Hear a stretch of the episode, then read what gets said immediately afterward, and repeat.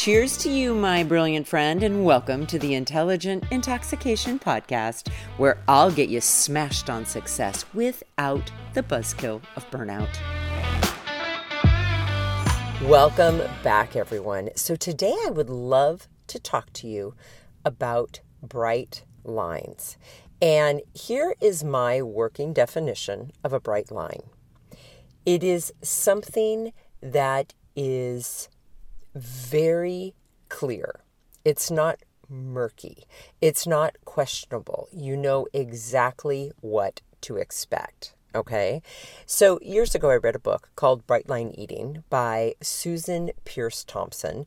Recently, she came out with a sequel to the book called Rezoom. And she has a huge body of work, a lifetime of work helping people with food addiction and overcoming, obviously, food addiction to go on and lead this life of true freedom. And for some people, for the very first time since they were very, very young. But I always loved this concept that she teaches.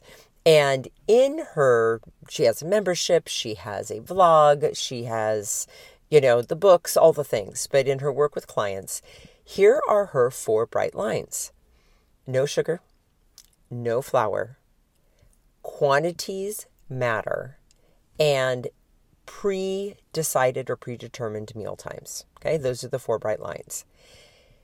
Now, those, the sugar and the flour, 100% works so well for me. The specific quantities, the um, definitive meal times, not so much. That kind of makes me feel kind of trapped in. It feels too rigid, too strict for me, but it works brilliantly for many people.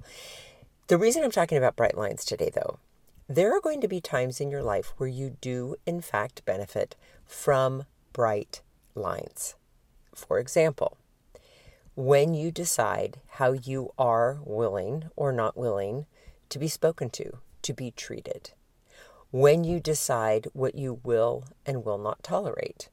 Also, examples of bright lines.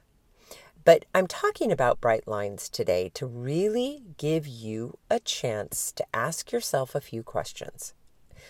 Where in my life could I benefit from some bright lines? Like, for example, an acquaintance or a friend of mine. I remember years ago we were talking. I don't know. We had daughters at school at the same time, and we were talking about gossip. And she made the comment, "You know what?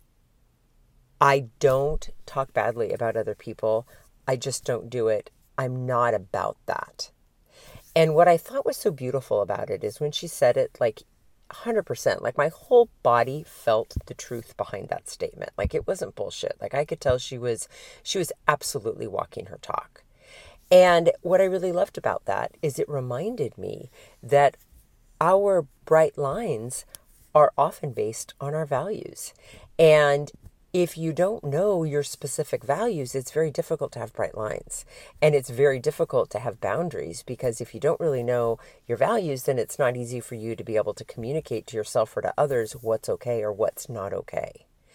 So, again, I'm going to ask the same question Where in your life could you benefit from bright lines? And a follow up question is there an area of your life right now where you do, in fact, have bright lines, but they're actually not bright lines? They're more of rigid rules and they're costing you. They aren't serving you. They are putting you into a habit of going into black and white thinking. Okay, so just get curious about that.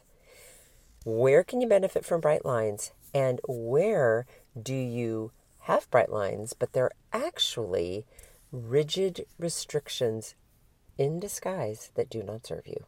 Okay, my friend, as always, deeply grateful that you're here. Have an intoxicating rest of your day, and I'll be back tomorrow with more. Hey, my friend, if you're thirsty for more than this daily shot and ready to intoxicate the hell out of your personal or professional life, I'd love to invite you to coach one on one with me. It all starts with a complimentary happy hour call. Head on over to terribradway.com. That's Terri with two R's and an I.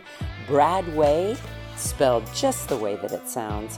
Once you get there, my friend, click on the Work with Terri button and we'll take it from there. Thanks for listening and have an amazing day.